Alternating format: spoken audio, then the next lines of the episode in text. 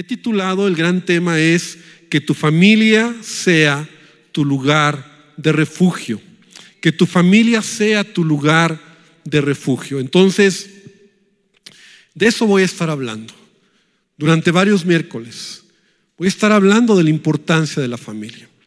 Porque creo que es importante eh, resaltar y es importante recordar o aprender los principios de la palabra de Dios. Porque mira, uno de los regalos que Dios ha dado al hombre es la bendición de formar una familia.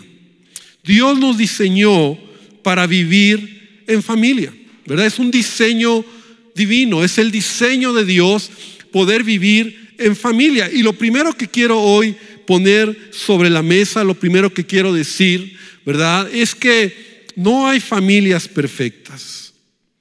Porque a lo mejor cuando tú empiezas a escuchar este tema de la familia, tal vez tú te sientas un poquito descalificado, a lo mejor un poquito en donde digas, bueno, pastor, es que si tú conocieras a mi familia, el contexto de mi familia, de dónde vengo, o incluso la familia que actualmente tengo, a lo mejor nos sentimos mal, pero la verdad es que no hay familias perfectas y no las hay porque es formada por hombres que somos imperfectos. Somos imperfectos. Entonces, debemos de entender esto. No hay familias perfectas, pero la familia, en que la familia es un diseño divino y es Dios quien la formó, se convierte la familia en un modelo de bendición. La familia se convierte en un modelo de bendición. Ahora, como te digo, no hay familias perfectas. Incluso Jesús, nuestro Señor, cuando estuvo en esta tierra y Dios lo colocó dentro de una familia, ¿verdad? había problemas en esa familia. ¿Has, puesto, ¿Has pensado en ello? Jesús tenía problemas dentro de su familia. Sus hermanos o sus medios hermanos no lo querían. Dudaban de lo que él era, lo menospreciaban. Entonces seguramente Jesús creció en una familia en donde había dificultades. Y eso nos habla de la imperfección humana. Claro, Jesús como hijo de Dios, pero alrededor, ¿verdad? sus padres incluso, sus medios hermanos, dudaban de él. Entonces tú y yo podemos venir de familias complicadas, disfuncionales, con problemas, separaciones, divorcios, pleitos, discusiones, pero al final siempre decimos, es mi familia. ¿no? Al final acaba siendo mi familia. Y entonces Dios es quien creó la familia, es el diseño de Dios. Cuando Dios creó al hombre, desde que Dios creó al hombre, Adán y a Eva, Dios los creó para qué? Para que formaran una familia. Porque es el diseño de Dios. Entonces, Dios pudo haber creado, no sé, una iglesia desde el principio de la humanidad, pero Dios creó una familia. Y la familia es el núcleo más importante para Dios. Pasaron los años y cuando vemos que en la Biblia en la humanidad empezó a multiplicarse la maldad, el pecado y conocemos la historia ahí en Génesis porque vamos a hablar ahorita de ello, cuando Dios en su en su ira por la maldad va a destruir a la humanidad, Dios preserva qué? Una familia. A Noé y a su familia. Y cuando todos murieron, la humanidad, todos murieron, Dios preservó una familia. Entonces, podemos entender que es el diseño de Dios la familia. Por eso debemos valorar, cuidar, amar, proteger nuestra familia en el contexto en el que te encuentres. Y yo voy a hoy en esta introducción, yo quiero que podamos entender el valor de lo que es nuestra familia. Y debemos de luchar y debemos de trabajar por tener familias en el modelo de Dios. Mira lo que dice el Salmo 128. Abre tu Biblia en el Salmo 128 y lo voy a leer en la nueva traducción viviente. Permíteme leerlo en esa nueva traducción viviente porque me gusta cómo, cómo este salmo describe, yo lo veo como el propósito de Dios para la familia, para el hombre. Y mira lo que dice, qué feliz es el que teme al Señor y todo el que sigue sus caminos. Empezando por ahí, porque tú quieres ser bendecido, tú tienes que tener temor de Dios, ¿verdad? El principio de la sabiduría es el temor al Señor. Gozarás del fruto de tu trabajo, qué feliz y próspero serás. Tu esposa será como una vid fructífera, floreciente en el hogar. Tus hijos serán como vigorosos retoños de olivo alrededor de tu mesa. Esa es la bendición para los que le temen.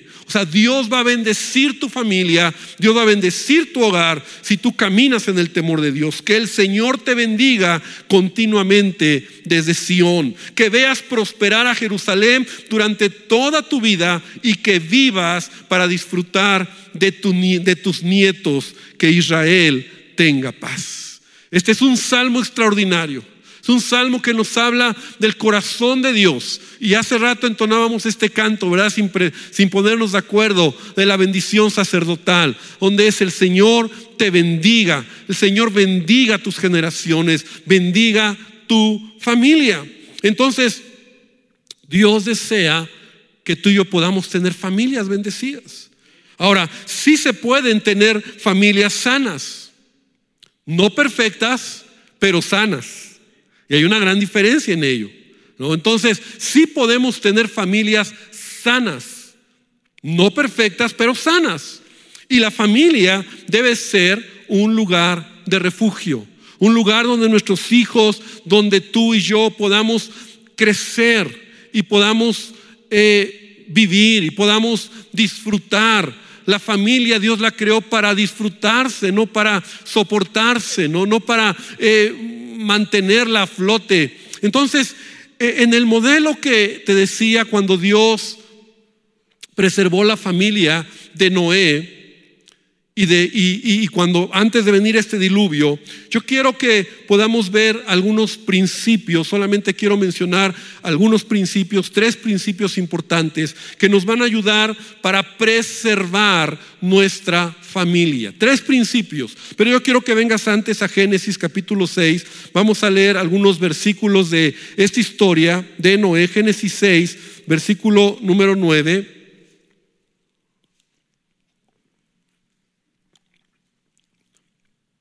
Y entonces voy a leer del versículo 9 al versículo 13 y dice, estas son las generaciones de Noé.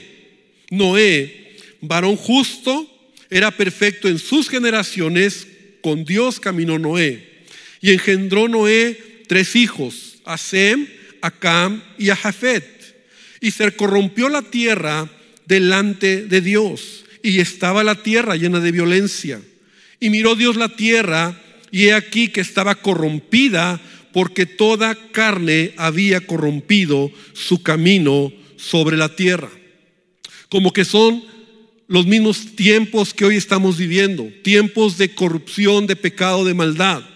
Y entonces dijo Dios a Noé, he decidido el fin de todo ser, porque la tierra está llena de violencia a causa de ellos. Y aquí yo los destruiré con la tierra y en el versículo 14 pone atención y le dice, hazte un arca de madera de gofer, harás aposentos en el arca, la calafatearás con brea por dentro y por fuera, por fuera. Versículo 17, vamos a brincar y dice, y he aquí, yo traigo un diluvio de agua sobre la tierra para destruir toda carne que haya en que haya espíritu de vida debajo del cielo.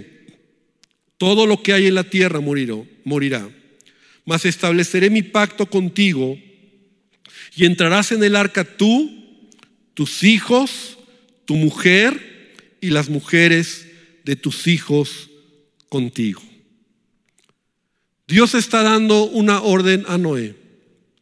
Él está viviendo tiempos de mucha maldad, el pecado había crecido.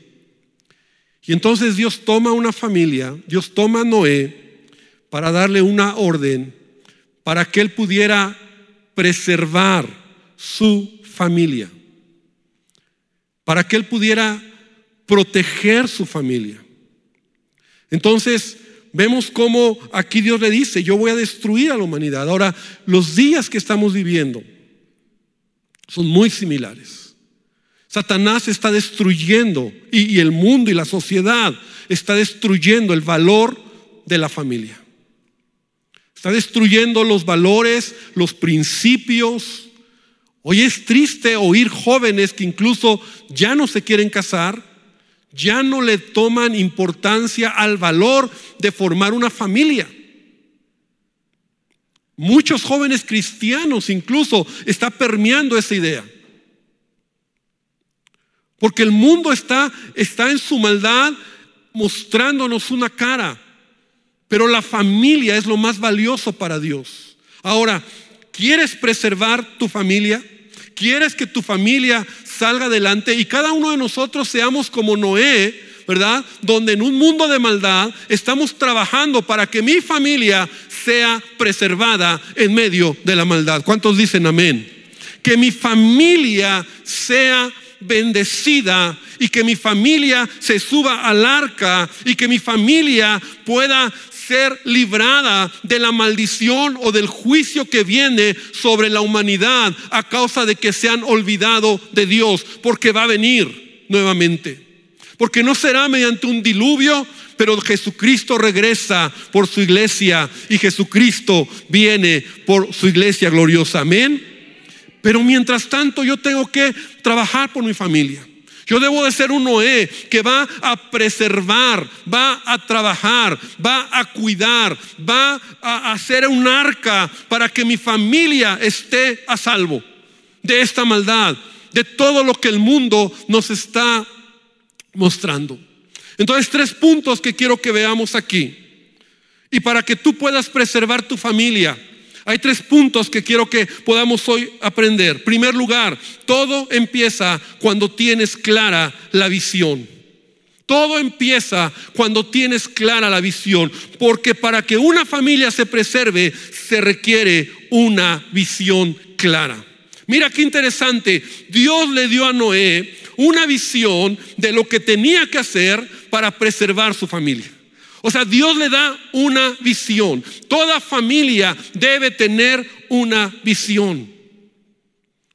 Lo que va a preservar una familia es cuando en la familia hay visión. Todo hombre y toda mujer que se casan. Y yo creo que aquí vemos muchos que podemos recordar esos días cuando nos íbamos a casar, cuando íbamos a formar una, una familia, había sueños, había planes, había una visión. Y esa visión tiene que ver con lo que vamos a hacer juntos, lo que mi familia eh, tenemos como plan. Esta familia que está clara de, tener, de una visión de lo, que, de lo que van a hacer en esta vida. Ningún matrimonio se casa con una visión de que le vaya mal. Yo, yo recuerdo, y nunca se va a olvidar, una ocasión, estaba en, una boda y bueno, me ha tocado casar o, sí, celebrar matrimonios donde a veces incluso la pareja no es cristiana o uno de los dos no es cristiano. Y personalmente yo lo hago porque un día aprendí de un pastor en donde él decía, mira, yo, yo sé lo que es la responsabilidad que tengo, pero que los bendiga cualquier persona, que los bendiga otro, a que yo los bendiga y pueda dar una palabra y creer que esa palabra puede dar fruto, yo prefiero hacerlo. Y, yo me muevo de esa manera, pero Claro que siempre aplicamos, hablamos, pero en esta ocasión era una joven cristiana y el cuate no era cristiano. Y entonces yo estoy ahí en el matrimonio y yo estoy ahí dando una palabra sobre el matrimonio y diciendo que, el matrimonio es una bendición, que el matrimonio es lo más padre que Dios ha creado, somos felices en el matrimonio, que, que la familia es una bendición. Y ahí estoy dando palabra de que la familia y que ellos trabajen por su familia y cuando, después de hablar y cuando les doy el micrófono para que ellos hagan sus votos, el esposo que no es cristiano dice, bueno, yo prometo amarte, ta, ta, ta. Dice, pero eso sí, y me hace así, eso sí. No todas las familias son felices. De repente vale la pena tener algunos problemas. Y a lo mejor tú y yo vamos a tener algunos problemas. Así lo dijo como contradiciendo, contrarrestando lo que yo le estaba declarando. yo no dije nada. ¿Y qué crees que pasó con el tiempo en ese matrimonio? Porque esa es la visión. Cuando tú no tienes una visión clara de tu familia, cuando tú no tienes claridad en cuanto a, lo que quieres en tu hogar, Y tú tienes que luchar por esa visión. Una visión te hace cada día levantarte de la cama por tu familia te hace trabajar por tu familia. Cuando una familia pierde visión, cuando ya no hay sueños, cuando ya no hay metas. ¿Y, a qué me refiero la visión, verdad? Tú tienes que saber lo que quieres para tu familia, para tus hijos, para tu esposo, para tu esposa. ¿Cuál es la visión? Porque la visión es que tú tengas claro lo que quieres para tu familia. Una visión clara. Yo quiero ser el mejor esposo. Yo quiero ser el mejor padre. Yo me voy a enfocar porque quiero trabajar para que mi matrimonio sea el mejor matrimonio. Tengo una visión. Mi visión está clara. Cada mañana me levanto y la visión me, me levanta. Y no solo son cuestiones así como subjetivas, objetivas también. Yo muchas veces he platicado con familias que me dicen, es que pastor, mi familia no era así. Éramos unidos, pasábamos juntos los cumpleaños, nos juntábamos todos, éramos pues felices, pero ¿qué ha pasado? Ahora todos estamos peleados, no nos hablamos, cada quien tomó su camino. ¿Por qué? Porque se ha perdido esa visión. La visión en la familia es fundamental, los sueños, las metas, los planes. Y son, son visiones, son sueños, son metas que una pareja, un hombre y una mujer cuando se casan tienen claro lo que quieren. Vamos a tener tantos hijos. Vamos a formar una familia. Vamos a construir una casita. Vamos, no sé, hay una visión. Ya vienen los hijos, quiero ser el mejor padre, voy a dedicar tiempo. Hay una visión. Cuando no hay visión, no hay nada. Y el pecado te hace vivir de manera egoísta. Es lo opuesto a una visión. Cuando el pecado entra en tu vida, entonces te hace vivir egoísta, disfrutar el ahora, olvidarte de tu familia. Y lo que quiere hacer Satanás es robar la visión. Cuando ya no tienes visión. Porque cuando tú tienes una visión clara, entonces te lleva a construir un arca para tu familia, que sea el lugar donde tu familia, tus hijos, tu casa, donde puedan crecer seguros. La pregunta sería, ¿tenemos una visión? Y creo que valdría la pena empezar a, reflexionar cuál es la visión en mi familia. A lo mejor dirás, no lo sé, o no sé, pastor, pero no te compliques. Hay tantas metas, tantas visiones que una familia puede tener y voy a mencionar algunas. Desde amarse, amarse el uno al otro. Es una visión, amar a mi esposa, amar a mi esposo, servirse, cuidarse, protegerse, ser padres presentes, formar a tus hijos, comprar un mueble. Es una visión familiar, un carro o una casa, tener tantos hijos, viajar salir todas las semanas a tomar un cafecito juntos en pareja, hacer ejercicio, venir a la iglesia a adorar a Dios juntos como familia, servir a Dios como familia juntos, trabajar para un bien común, que tus hijos estudien en cierta escuela. Hay tantas planes y visiones que una familia debe de tener. Pero cuando la familia pierde la visión, cuando ya no hay claridad de lo que quiero, entonces no entiendo el, valor de mi familia. Y Noé lo primero que recibió fue una visión. Haz un arca.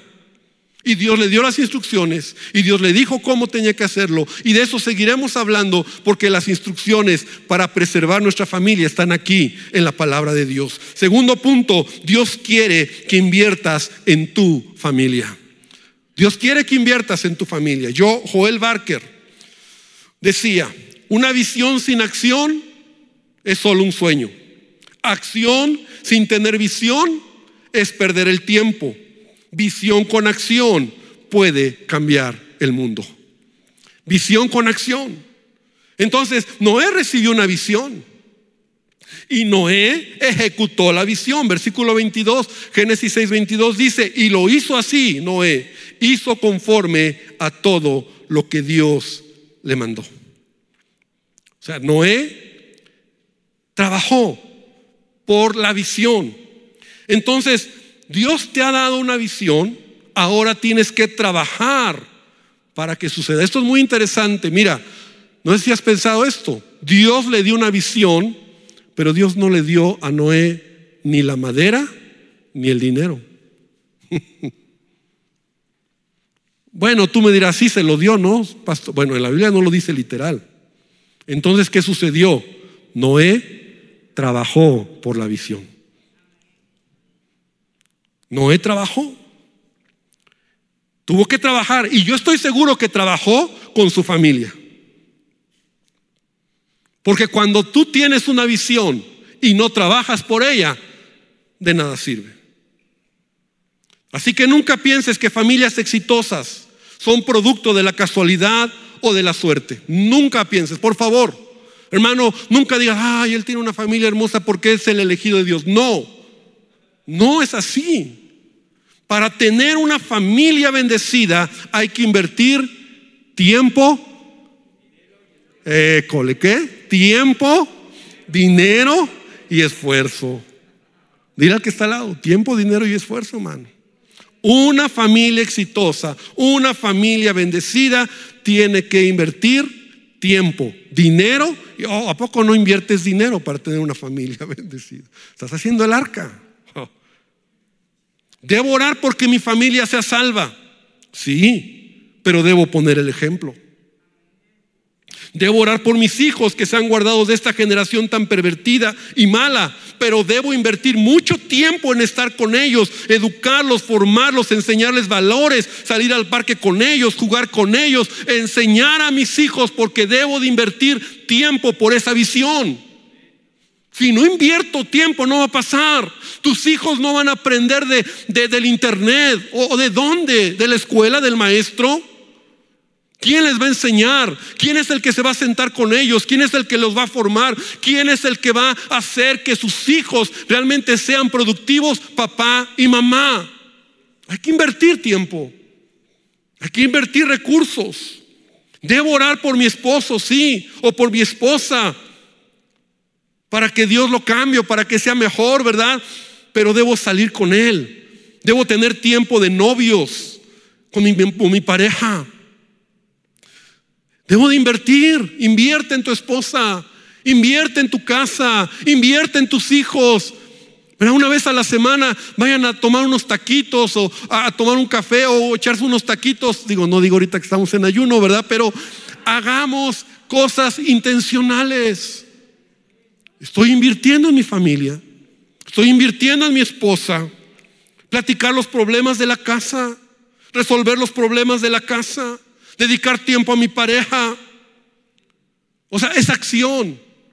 Noé tuvo que actuar, tuvo que poner en acción la visión que Dios le dio. Y un hombre, una mujer que tiene la visión, pero no hace nada por ella, de nada sirve. Es por eso que la Biblia todos los consejos de la familia que están en la Biblia son acciones que debemos llevar a cabo. Piénsale, son acciones. Ama, cuida, protege, trátala, Son acciones. Tú tienes que hacerlo. Por esa razón, nosotros debemos de, de trabajar y debemos de invertir. La familia es una inversión. Repite conmigo, una inversión. Una gran inversión. Una gran inversión.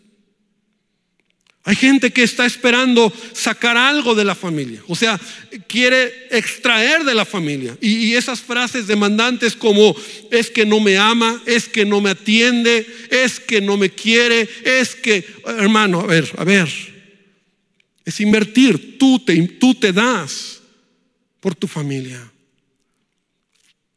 Pero, pero lo, opuesto es cuando, cuando tú estás demandando, cuando tú estás exigiendo, cuando tú estás solamente esperando que, que, tu familia, es que mi papá, es que mi mamá, es que, es que no me quieren, es que, pastor, eh, me lastimaron, eso supiera todo el dolor que tengo. Y, y tenemos que ser personas que invierten Hoy en día mucha gente invierte su tiempo, su energía y sus recursos o su vida en un trabajo, en hacer dinero. Eso es lo que hemos aprendido. Cuando eres joven, esa es tu meta. ¿Quieres invertir tu vida en, en, un trabajo, en un buen trabajo, claro, con un buen sueldo y quieres tener mucho dinero? Y para muchos empieza a lograr ese sueño o ese anhelo cuando empiezas a invertir de tu vida, de tu energía, de tu tiempo en hacer dinero o crecer personalmente. Pero pocos invierten o tienen sueños, anhelos, planes para invertir en la familia. Y cuidado, cuando tú estás logrando grandes cosas, pero no estás invirtiendo nada de ti en tu familia. La familia es lo más importante. Y te puedo contar por, por grandes números, gente que conozco, exitosa, gente rica, gente próspera, gente que parece que todo está bien, que han invertido su vida, su tiempo en hacer riqueza, en trabajar como burros y tienen una familia destruida. ¿De qué aprovecha? Al final, lo más importante acaba siendo tu familia. Porque ni el dinero, ni el trabajo, ni nada de lo que hagas en tu vida al final te puede devolver hijos que se fueron a vicios porque no dedicaste tiempo para ellos. O una esposa o un esposo que se te fue porque no invertiste tiempo en ella o en él porque lo descuidaste. Es que tengo mucho trabajo. Por favor, iglesia, por favor, hermanos, valoremos lo que es la vida y lo que es la, familia, porque al final es la familia lo que nos queda y es lo más valioso. Yo pienso que Noé involucró a su familia en la visión. Yo pienso que los hijos de Noé ¿Cuál es la visión de esta casa? ¿Cuál es la visión de la familia? Y los hijos entraron en la visión, trabajaron hombro con hombro. Yo pienso, no lo dice así tan específico la Biblia, pero yo creo, ¿y por qué lo creo? Porque sus hijos se subieron al arca. Porque mira lo que dice Génesis 7.1, dijo luego Jehová Noé, entra tú y toda tu casa en el arca, porque a ti te he visto justo delante de mí en esta generación. Tú y tu casa. Y claro que los hijos de Noé, con gusto, entraron al arca. Porque mira, cuando inviertes en algo, lo acabas amando. Cuando inviertes en algo, lo acabas amando. Por eso que mucha gente invierte equivocadamente. Pero cuando tú has invertido en tu familia, te ha costado lágrimas. O sea, no es fácil. Todos tenemos problemas matrimoniales. Todos a veces tenemos momentos difíciles, los hijos, o como padres. ¿O tú crees que, es sencillo? No es fácil. Cuando tu hijo está mal, cuando tu hijo se enferma, cuando, cuando no tienes dinero, cuando, cuando las cosas no resultan como tú quieres, cuando, cuando vienen los problemas, cuando te, te defraudan tus hijos, tu esposa, tu esposo o alguna situación te, te baja, la, te desanima. Todos hemos pasado momentos difíciles. Pero cuando tu familia te ha costado, cuando estás invirtiendo y te ha costado lágrimas, esfuerzo, tiempo, cuidado, acabas amando en lo que has invertido. Y tenemos que invertir, tenemos que trabajar. Por eso de nada sirve solo tener la visión. Noé tuvo la visión. Segundo lugar, Noé invirtió su vida. Y, número tres, y va muy unido con el dos, debes de tener enfoque y perseverancia. Enfoque y perseverancia. La familia, mira, yo alguna vez hablaba sobre las etapas que Dios nos permite vivir en la vida o temporadas, ¿no? Y, y alguna ocasión hice una serie de enseñanzas sobre esto, como tenemos etapas desde que tú naces, no hay etapas cuando eres un bebé, un niño, adolescente, joven, te casas, hay etapas. Pero si tú piensas por un momento, hay etapas que que duran toda la vida, que duran mucho tiempo. Y Dios quiera que sea así. Y es cuando tú formas una familia. Muchos de los que están aquí a lo mejor hoy dicen, pastor, ya llevo más años en mi familia que formé que en la familia donde viví, donde nací. Porque es ahí donde tú inviertes más tiempo de tu vida. Y donde tus hijos, bueno, tus hijos son tus hijos desde que nacen hasta que te mueres, ¿no? O sea, serán la edad que tengan, son tus hijos. Entonces ese es el tiempo más largo, ¿no? Cuando tú ya desde que tienes a tus hijos hasta que hasta que mueres, tu esposa, tu esposo, hasta que la muerte nos separe, son tiempos largos. No estoy hablando de dos años, de tres años. Ah, pastor, es que ya trabajé por mi familia, llevo dos años y no veo resultados. Muchos quieren trabajar por los hijos rebeldes cuando están mostrando rebeldía. Y se olvidaron que tenían que haberlo hecho 15 años antes. Porque no se puede cuando ya está el problema. Muchos matrimonios traen problemas arrastrando de 20, de 30 años. Me ha tocado matrimonios que ya después de 30 años, 20 años, se separan, se divorcian y dices, ¿qué pasó? tantos años porque tenían problemas desde hace mucho y no lo resolvieron. ¿Sabías que Noé tardó entre 100 y 120 años en construir el arca? No fue de la noche a la mañana. O sea, ¿qué te quiero decir con esto? Que, que Noé fue enfocado, que Noé perseveró, que Noé no se desvió, que Noé no dijo, ah, ya, es mucho tiempo. 100 años, hermanos, 100 años en una misma visión. 100 años en una visión. Y mira, sus hijos crecieron con la visión. Sus hijos se enamoraron de la visión, trabajaron para la visión, invirtieron en la visión y al final el arca se convirtió en su lugar de refugio.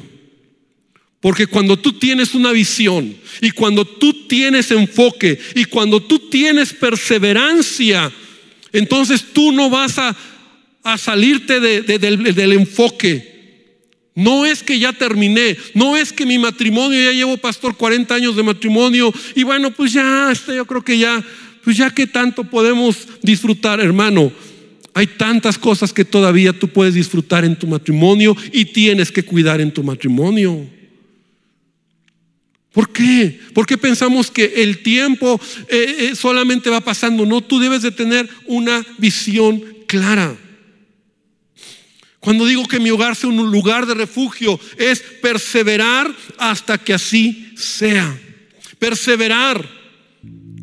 Muchos cristianos vienen a la iglesia oran por su familia, como no cambian, como los hijos no cambian, como la esposa no cambia, como el esposo no cambia, entonces ya no sigo adelante, porque Dios no me quiere, porque entonces Dios no me oye, ¿para qué lucho por mi familia? Ya me cansé, esa, esa palabra la he oído tantas veces, ya me cansé, ya me cansé y llevas apenas dos, tres años, cinco años y ya me cansé. Hermano, otro dicho, ¿no? Si las cosas fueran fáciles, cualquiera las haría. Pero hay que luchar, hay que perseverar, hay que tener enfoque. Pastor, usted, muchos dirán, pastor, es que usted no conoce a mi esposo, él no conoce a Dios, ni le importa a Dios.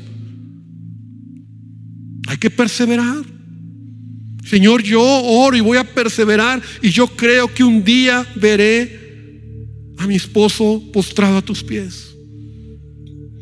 Pastor, es que usted no sabe que mis hijos ya se fueron, ya no me quieren, están en, en vicios. Dios no les importa. Pastor, es que mi familia está desintegrada. Es que usted no sabe lo que estoy pasando. Es que esta palabra a lo mejor no es para mí, es para ti. Perseverar por tu familia, orar por tu familia, clamar a Dios, buscar a Dios y perseverar porque Dios sea el que se glorifique en tu familia. Tenemos que perseverar, tenemos que ser enfocados porque al final veremos la, mano de Dios. Al final veremos la respuesta de Dios. Al final encontraremos lo que Dios quiere. Pero no son dos, tres años, cuatro, cinco años. Hay que perseverar. Dios nos permite cumplir a mi esposa y a mí. Y yo sé que me está viendo 30 y 32, 33 años. Siempre se me olvida. Pero bueno, 32, 33 años. Ahí vamos. Hermano, pero todavía hay mucho que tenemos que seguir trabajando. Mucho. Apenas son 30 años que Dios nos dé más. Pero es un trabajo, es una inversión de muchos años.